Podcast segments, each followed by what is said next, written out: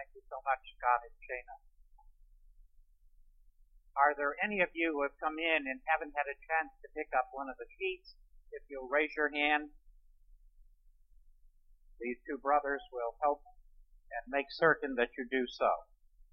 We're going into a new part of the Gospel of Mark tonight, and we'll actually spend three Wednesday evenings on that part that extends from three seven to six thirteen. We'll get an overview, and I hope a very exciting insight into it tonight. On next Wednesday, I'll be giving you an introduction to the parables of the kingdom in chapter four of Mark. And the following Wednesday, we're going to deal with Jesus and the demonic from four thirty-five to five twenty, and then we'll move on. I invite you, however, to turn to chapter two, one to three, six. I welcome the opportunity to briefly give attention to this important portion of the Gospel of Mark so that I can say some things to which I alluded in the notes for last time but did not have a chance to develop. What we have in two one to three five is a series of five conflicts in which Jesus was involved in Galilee. You can be absolutely certain these are merely representative conflicts. And the reason we know that is they are paralleled by five accounts of conflict in Jerusalem later in Mark's Gospel, the portion I've indicated from eleven twenty-seven to twelve thirty-seven. In chapter seven, there is a long conflict, seven one through twenty-three, with the Pharisees, which seems to fall out of the sequence. But here we have five representative conflicts. And what I did not share with you or develop for you is the fact that I am absolutely certain Mark, in this unit, turns and addresses the men and the women for whom he was responsible in a pastoral way. That in chapter two, verse ten, and in chapter two, verse twenty-eight, we will see Mark the evangelist talking to the community, talking to us, if you please. Now, the reason we know that is that the grammar at this point is very rough in the case of chapter two, verse ten, and A means simply the first half of the verse. Notice, for example, the third person singular all the way through, say, verse eight. Jesus knew in his spirit that this is what they were thinking in their heart. And he said to them, why are you thinking these things? Which is easier, to say to the paralytic, your sins are forgiven, or to say, up and walk. They were offended, that is, the Pharisees and the biblical scholars were offended because Jesus had spoken a word of forgiveness over a paralyzed man whose friends had broken through the roof of Peter and Andrew's home and had lowered their friend into Jesus' midst. They couldn't get in through the door, so packed was the house. Now you and I, hearing that word, which is easier? To say, your sins are forgiven, Michael, or get up, take up your mat, and walk. Well, we know what the answer is. It's so easy to say, your sins are forgiven, but boy, if I say, get up from a bed of paralysis and take up your mat and walk out that door, that's another matter. What we read as we continue into the account is, but that you may know. Notice the second person, and it's second person plural, which, because in the Greek language, you can distinguish between the singular and the plural in the second person. But that you people, you people in the churches in Rome, you people in the church that we call Christ Community Church in Franklin, that you may know that the Son of Man has authority on earth to forgive sins. He said to the paralytic, third person again, I tell you, get up, take your mat, and got to go home. And he got up, took his mat, and walked out in full view of them all. And this amazed everyone, and they praised God, saying, we have never seen anything like this. There was a validation of Jesus' authority to forgive sin when that man, who had been paralyzed all of his life, got up off of the floor, picked up his mat, and went out the door. Now here's the interesting fact. In the first half of Mark's Gospel, one one to eight thirty, you find Son of Man only twice. In the second half of Mark's Gospel, from eight thirty-one to fifteen forty-seven, the burial, followed by the account of the resurrection in chapter sixteen, you find Son of Man again and again. Jesus doesn't disclose himself as the Son of Man in the face of blatant unbelief. He does so only after Peter has acknowledged, you are the Messiah. But Mark is talking to Christian men and women and young people like us. That you may know, that we may have absolute confidence, the Son of Man has authority on earth to forgive sins. Jesus said to the paralyzed man, get up, take up your mat, and go up. It's one of those remarkable asides that are found about four or five times in the Gospel of Mark, and I'll be certain to point them out as we go along. Now go to two twenty-eight. You have that wonderful account of what happened on a Sabbath. One Sabbath, Jesus was going through the grain fields, and as his disciples walked along, they began to pick some heads of grain. And the Pharisees said to him, look what they're doing, that which is unlawful on the Sabbath. Why, they were harvesting. Now you and I know they were hungry, they took their fingers, simply ran it up a stalk of wheat, rubbed the grain between their hands, and put them in their mouth. But that was regarded by the Pharisees as harvesting. That's how distorted the vision of some in authority had become with regard to God's provision for the Sabbath.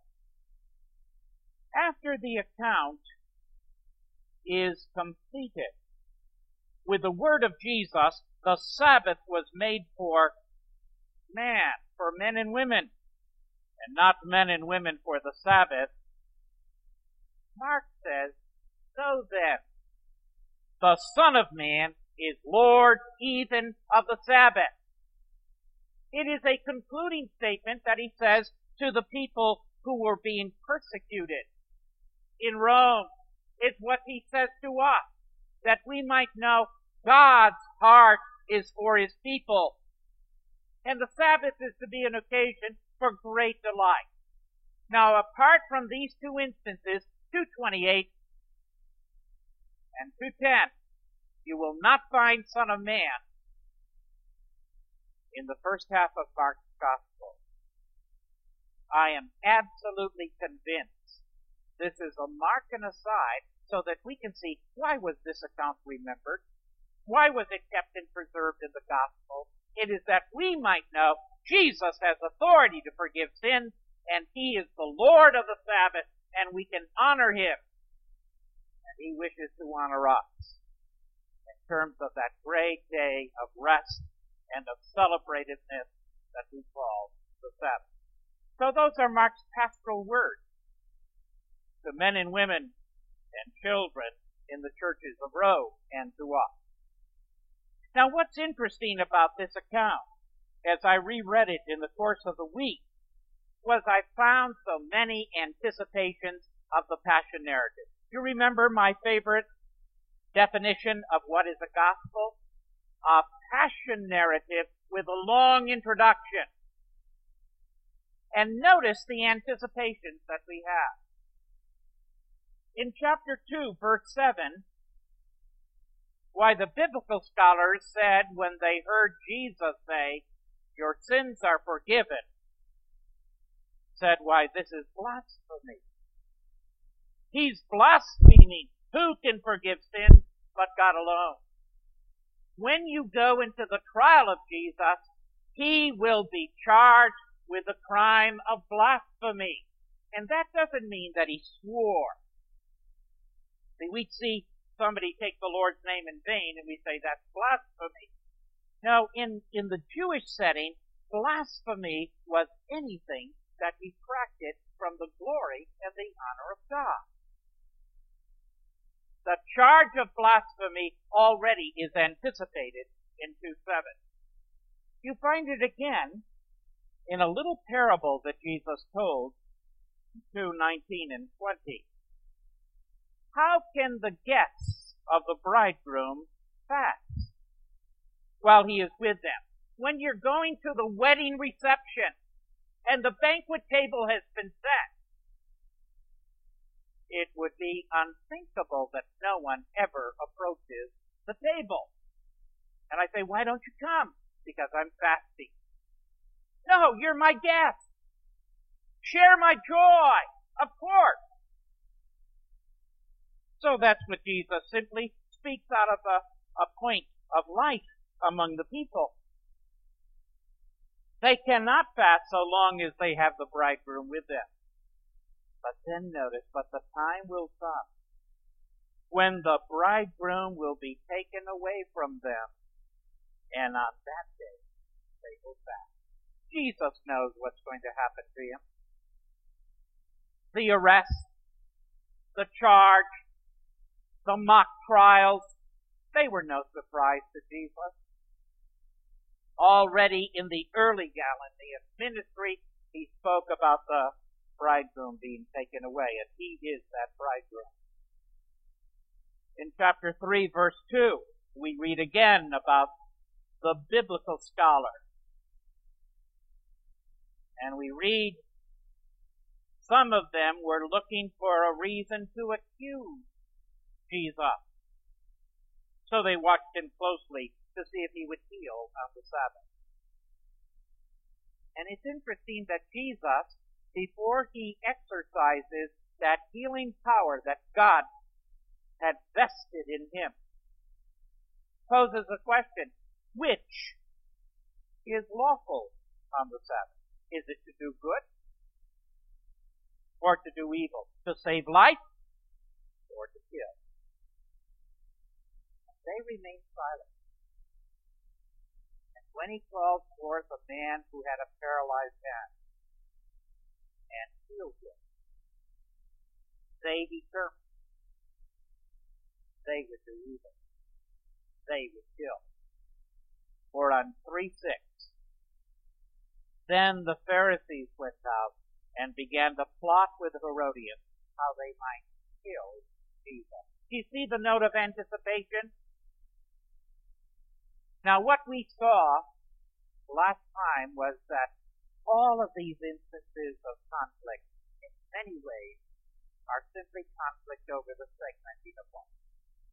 Why are you here on a Wednesday night when you could be at Baskin-Robbins? Oh, Wednesday night's Bible study. We wouldn't want to miss that. Why are you here on the Lord's Day? Or the early morning, or the nine thirty, or the eleven o'clock service. Oh, of course. We're always found in the sanctuary so long as we are well enough to get here. That's God's time. Congratulations. What we have done is we have segmented life. Wednesday night, Sunday, that's God's time. Oh, the rest of the time, that's our time. Wrong. And that's what many of these accounts are all about. Let's see that they apply to us as vividly as they did to the people of that day. Then you'll notice Mark's treatment of the initial phase of the Galilean ministry is on the clear note of rejection as religious authorities, the Pharisees, and the Herodian civil authorities come together. It'd be like the ministerial council and the city council meeting down together and plotting, how can we put an end to this bothersome ministry? How can we get these people out of town? How can we get this pastor and his co-pastors out of town? It ends on the clear note of rejection. Now that brings us into the new division that I've called later phases of the ministry in Galilee, three seven to six thirteen, and that's where we'll concentrate tonight. And you'll remember that when we began our study of the Gospel of Mark, I suggested we could learn a great deal by listening to the structure of Mark. In the opening verse, the beginning of the apostolic preaching concerning Jesus the Messiah, the Son of God. And Mark tells us, I'm going to tell you the story of Jesus, and I'm going to break it down into two parts. The first will come to a climax with a confession, you are the Messiah. The second is going to come to a climax with the confession, surely this man was Son of God. Both confessions anticipated in the opening line of Mark's Gospel. It is wonderful to continue to listen to the structure of Mark. And what do we find? What do we hear when we begin to do that? Well, in that first unit, from one fourteen to three six, we began with a summary statement about the preaching of Jesus. He came into Galilee preaching the gospel of God. The significant, the pregnant moment is fulfilled. The kingdom of God has drawn near. Repent and believe the good news. That wasn't a single message. That wasn't last Sunday's preachment. That was characteristic of what he preached in the course of the early Galilean ministry. It is a summary statement. And that's followed immediately by the call of disciples. In this case, the four fishermen. James and John, the sons of Zebedee. Andrew and Peter, brothers in partnership with the Zebedee family in a great fishing business. So summary followed by the call of disciples. I want you to see that at the beginning of this new unit. We read in three seven through twelve, Jesus withdrew with his disciples to the lake, and a large crowd from Galilee followed. And when they heard all he was doing, many people came to him from Judea, Jerusalem, Idumea, the regions across Jordan and around Tyre and Sidon. Because of the crowd, Jesus told his disciples to have a small boat ready for him to keep the people from crowding him. For he had healed many, so that those with diseases were pushing forward to touch him. Whenever the evil spirit saw him, they fell down and cried out, You are the Son of God. But he gave them strict orders not to tell who he was. This is not simply a moment in time. This is a summary passage that speaks about the ministry of Jesus in the later phases of the Galilean ministry, and it is followed immediately by three thirteen to nineteen the call of disciples, in this case, the twelve. So the parallelism is striking, and I've set it out on a little chart for you on the sheet.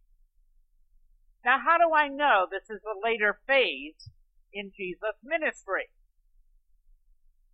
You speak with great confidence about that, Bill. How do you know?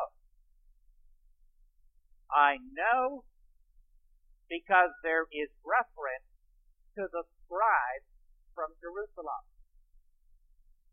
Now, we might be having a church meeting, and I say, would you serve us as scribes? And you know that I'm asking you to be the secretary who will take down the notes. But when you find the term scribe in Scripture, it means biblical scholar. The scribes were those who studied the detail of God's Word. And when we read of the scribes from Jerusalem, we are reading about the best in the land. Here are the Yale props, the Harvard props, the Duke props, the Princeton props. Only in this case, they have all come together in the capital. And word about Jesus has spread out of Galilee and has reached Jerusalem. And this contingent of biblical scholars has come into Galilee, into Capernaum, for one purpose, to decide whether that city should be placed under a ban for receiving a false prophet. If Franklin were put under a ban, no food would be allowed to come in. No one would be allowed to go out. Every pressure would be put upon us to thrust the false prophet from our midst. And these are the best in the land. The reference to the Jerusalem biblical scholars assures me we're at an advanced point. We also know that there is a developing situation because now Jesus chooses twelve disciples and prepares them for mission. And as we read of Jesus' ministry in this phase, we will find again and again the context in which he preaches is one of hostile unbelief. You can look that passage up for yourself. But Jesus teaches in the context of unbelief, and I'll develop that for you, Lord willing, next Wednesday. There is also a prominent note of rejection that is woven into the material, and I've given you the references, but just think of what happens when Jesus goes home, goes to Nazareth, and he enters into the lectern area of the synagogue, and he begins to teach. And it is so evident that there is a real authority in his teaching. What's the source of that authority? Never been at the rabbinical academy, has never sat under one of the great rabbis, never came to the Wednesday night Bible study. Where does this come from? Well, there are only two possibilities. It comes from God, or it comes from Satan. And those biblical scholars in their synagogue, those townspeople remembered the boy Yeshua who grew up in their midst and worked as a carpenter. They are offended that he should come back close with such authority. And we read for the only time in Mark's Gospel, Jesus was amazed. He was amazed at their unbelief. And he could do no great miracle there. Not because he was impotent, because you don't do miracles in the presence of blatant unbelief. Otherwise, people are compelled to believe. He could do no great work there. He was amazed at their unbelief. He experienced blatant rejection. And the division comes to a close with the commissioning of the twelve for mission. And that fulfills the program that Jesus announced at the time when the twelve were called. Because we're going to find out they were called to be with Jesus, and they were called to be commissioned to speak his word and do his work. That's at the very beginning, chapter three, fourteen and fifteen, and the account comes to an end, where Jesus sends them out and says, now do my work and keep my word. There's a beautiful balance to it. So that's how I know how this division develops. Now take a look on the other side of the paper, please. This is the fun part of tonight. I want to develop for you what I call the cycle of discipleship. It extends from three thirteen through six thirteen, and there are two verses beyond the beyond this unit that round it off. When that first summary paragraph is given to us, we find Jesus in the midst of the crowd. I have an impression of groups of people coming from all of those regions that Jesus, in which, uh, as Jesus was on the lake, that Mark makes reference. They came from the south, Idumea. They came from the north, Tyre and Sidon. They came from the east, the Trans-Jordan. They came from close at home, Judea, Galilee.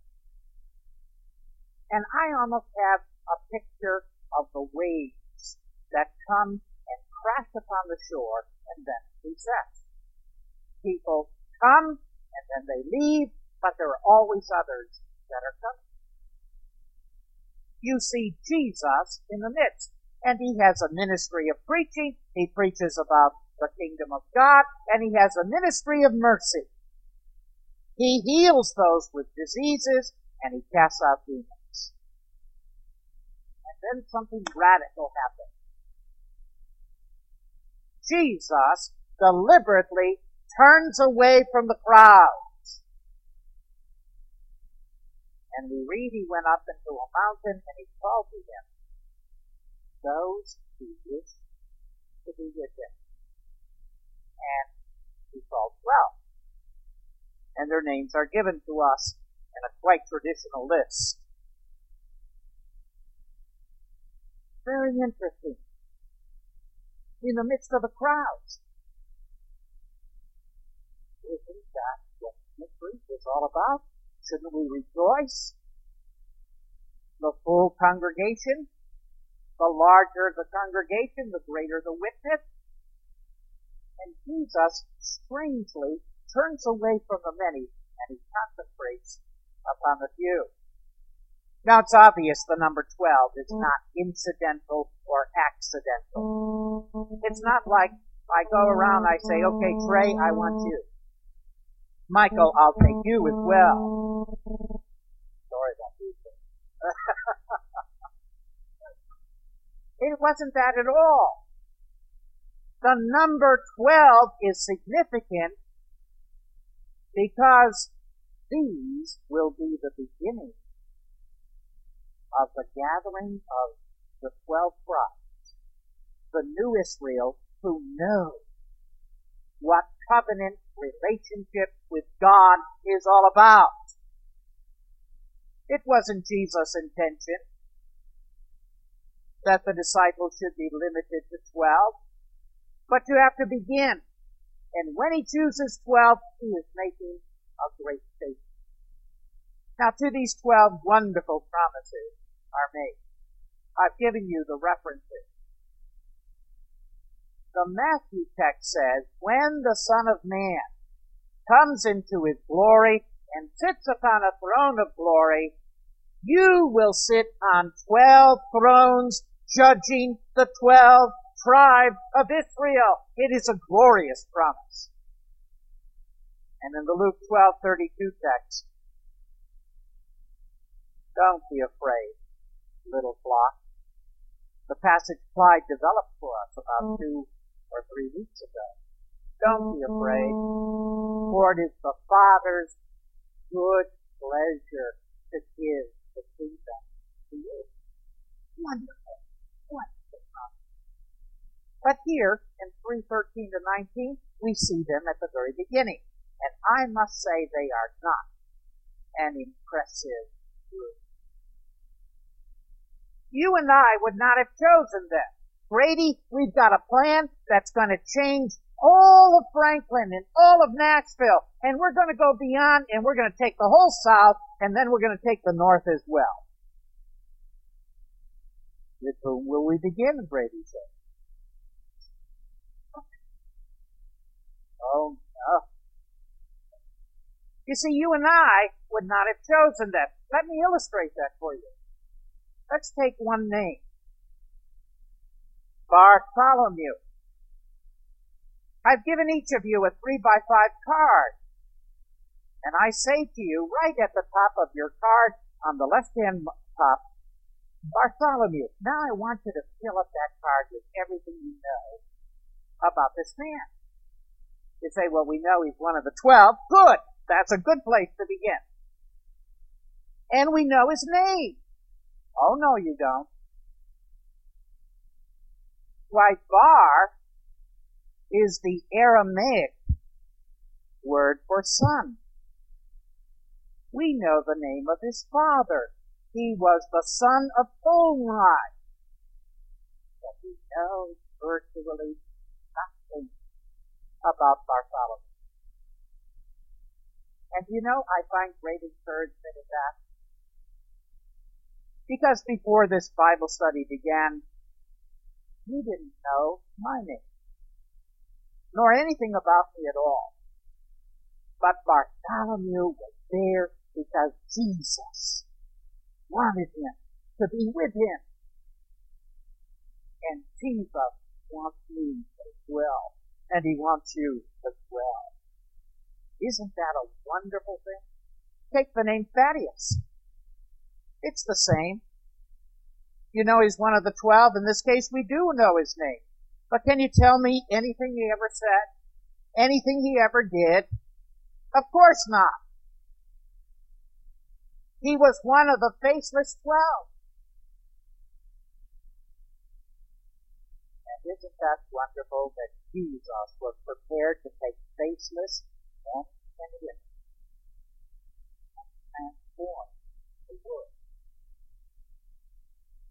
So it doesn't matter that you know my name. It doesn't matter that you know anything about me at all, other than that Jesus wanted to be with you. Now what three fourteen and fifteen make clear is the purpose for which Jesus chose the twelve. He appointed twelve, designating them apostles, that they might be with him, and that he might send them out to preach and to have authority to drive out demons. We can say very simply, Jesus wished these twelve to be with him and to be commissioned to speak his word and to do his work. And then Mark brings this section to a close on that note. Take a look at chapter six, verse seven. And eleven and twelve. Calling the twelve to him, Jesus sent them out two by two and gave them authority over the evil spirits. Verse eleven and twelve. If any place will not welcome you or listen to you, shake the dust off your feet when you leave as a testimony against them. And they went out and preached that people should repent. They drove out many demons, and they anointed many sick people with oil and healed them. It is clear that they are sent out as an extension of Jesus' ministry, and they preach Jesus' message. Repent and believe the good news. And they do Jesus' work of healing and exercising authority over evil spirits. Purpose number two begins to be fulfilled with chapter six, seven to thirteen. But what about the material in between? From three twenty to six six. Why, we see the disciples with Jesus in a variety of situations. And let's simply do a rapid review of what this unit is all about.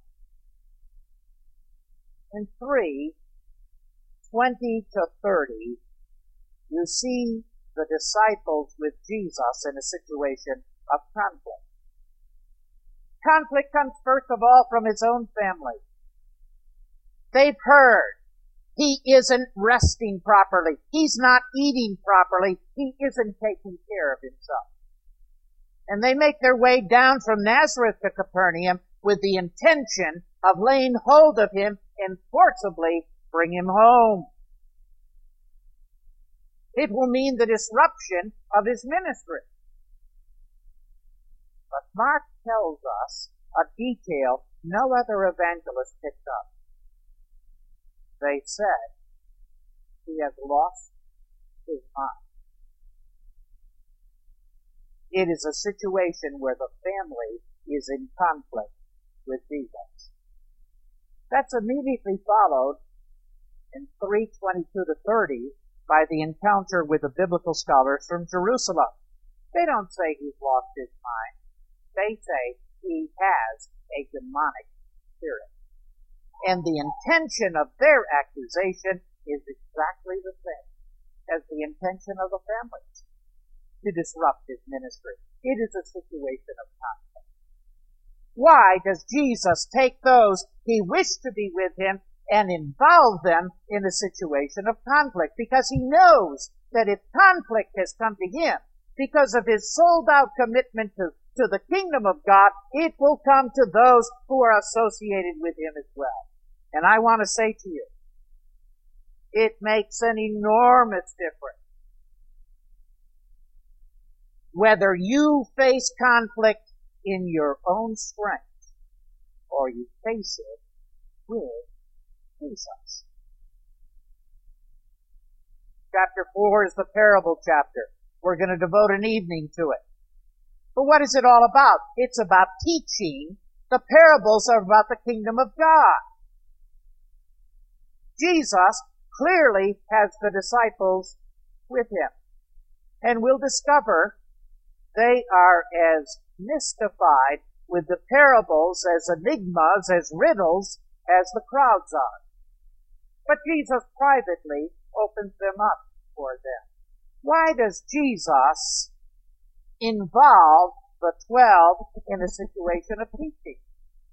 Because you can't speak for Jesus unless you know what the message of the kingdom is all about. Two weeks from tonight, if God gives strength and grace, we'll look at Jesus and the demonic.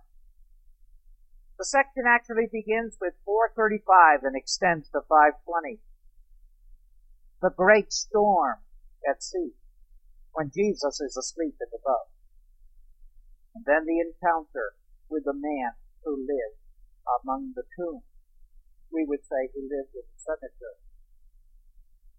We'll look at it in detail. But it's clearly an encounter with the demonic. Why does Jesus involve those he wishes to be with him in a situation where he has to deal with the demonic? Because he knows if God has sent him into the world to liquidate the works of the devil, those who are associated with him will be caught up in the same conflict. And I want to say to you, as a person who is coming close to his fiftieth year as a Christian, you do not stand in the presence of the demonic in your own strength. It makes an enormous difference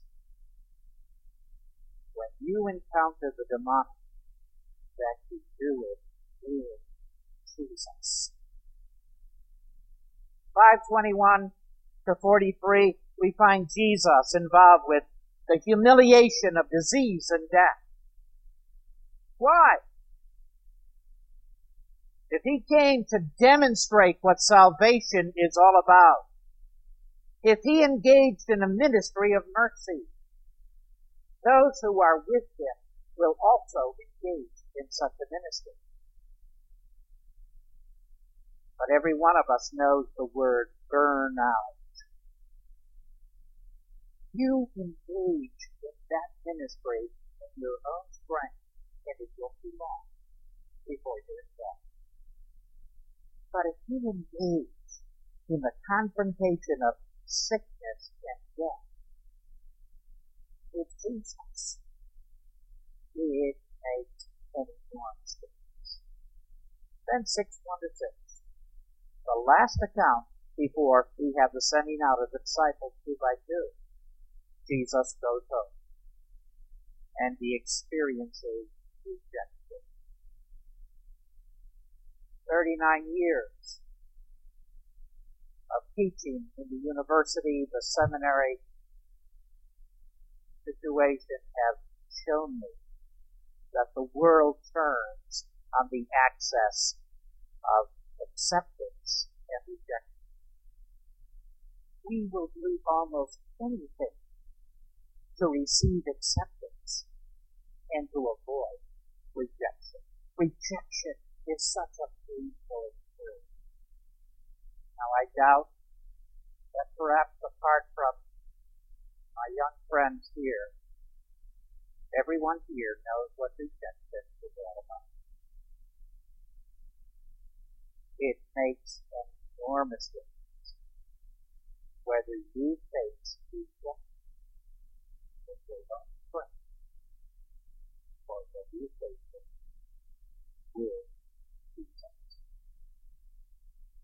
It was only after the twelve had been with Jesus in all of these situations that he then commissioned them, now go and speak my word and do my work.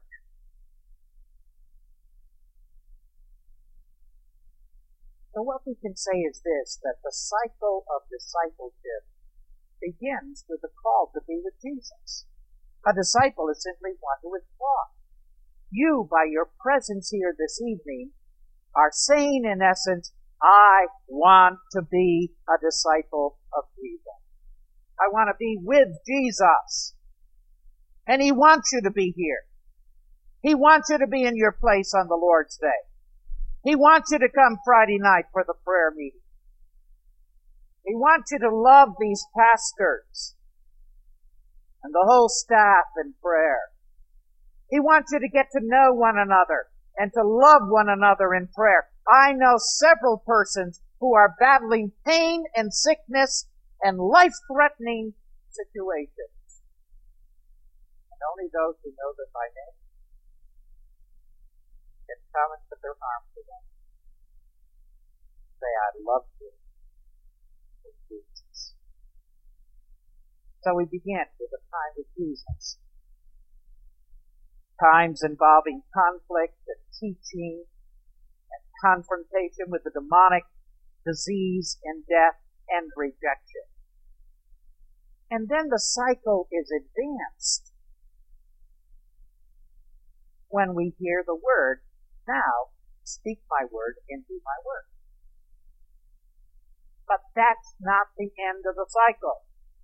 The end of the cycle comes where we read in chapter six and verse thirty and thirty-one that after Jesus had sent them out, the apostles gathered around Jesus and reported to him all they had done and taught.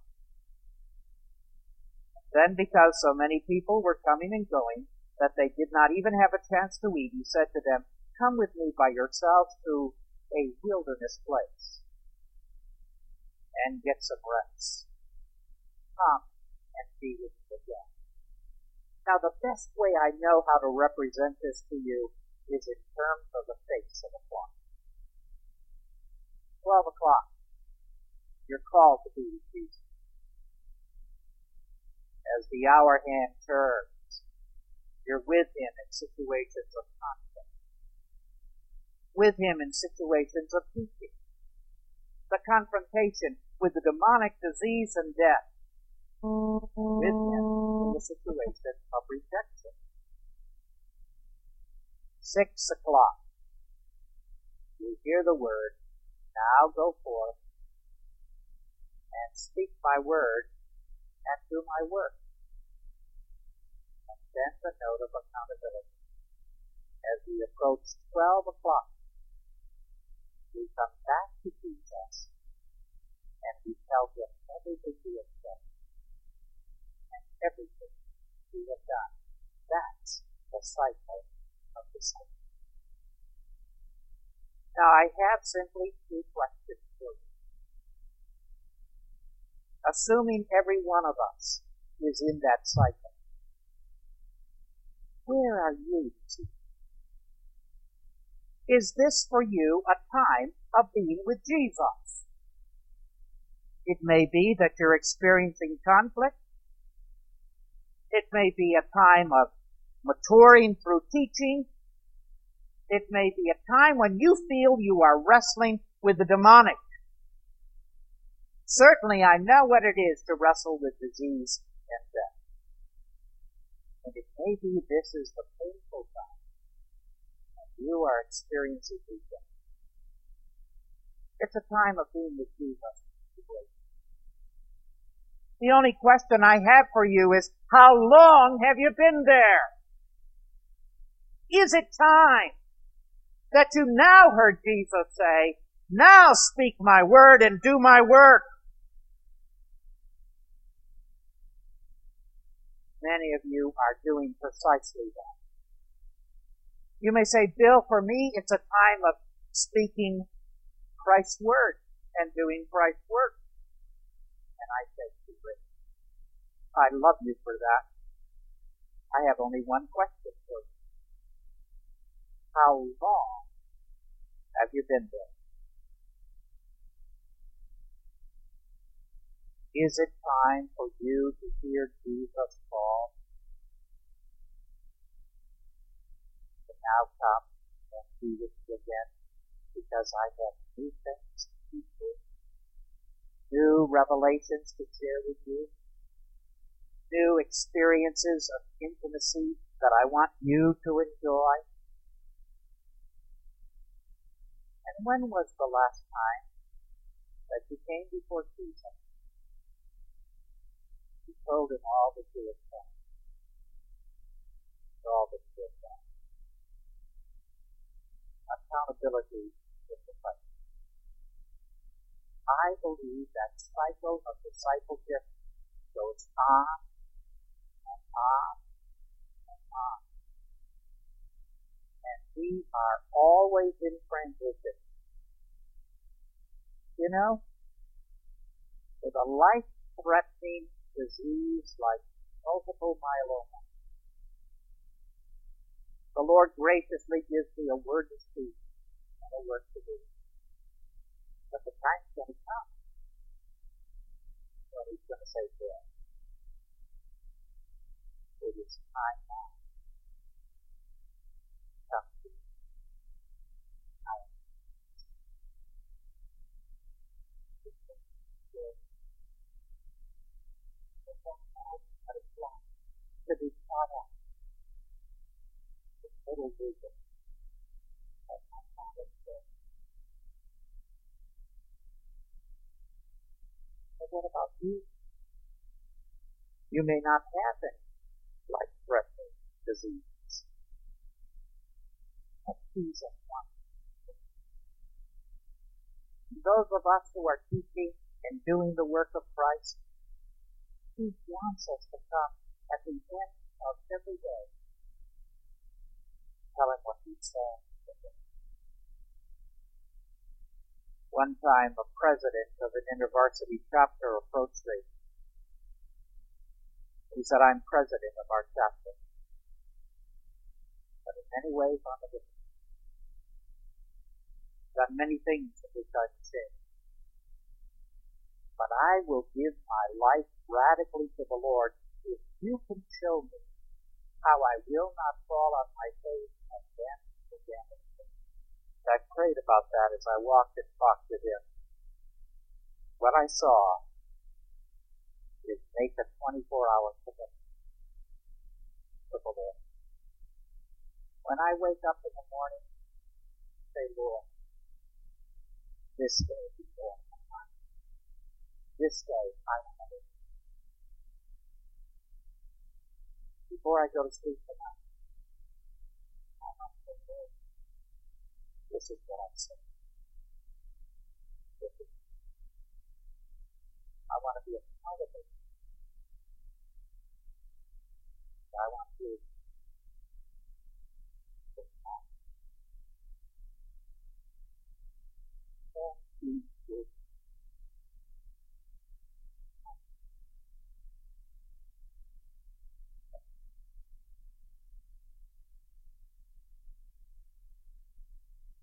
Father God,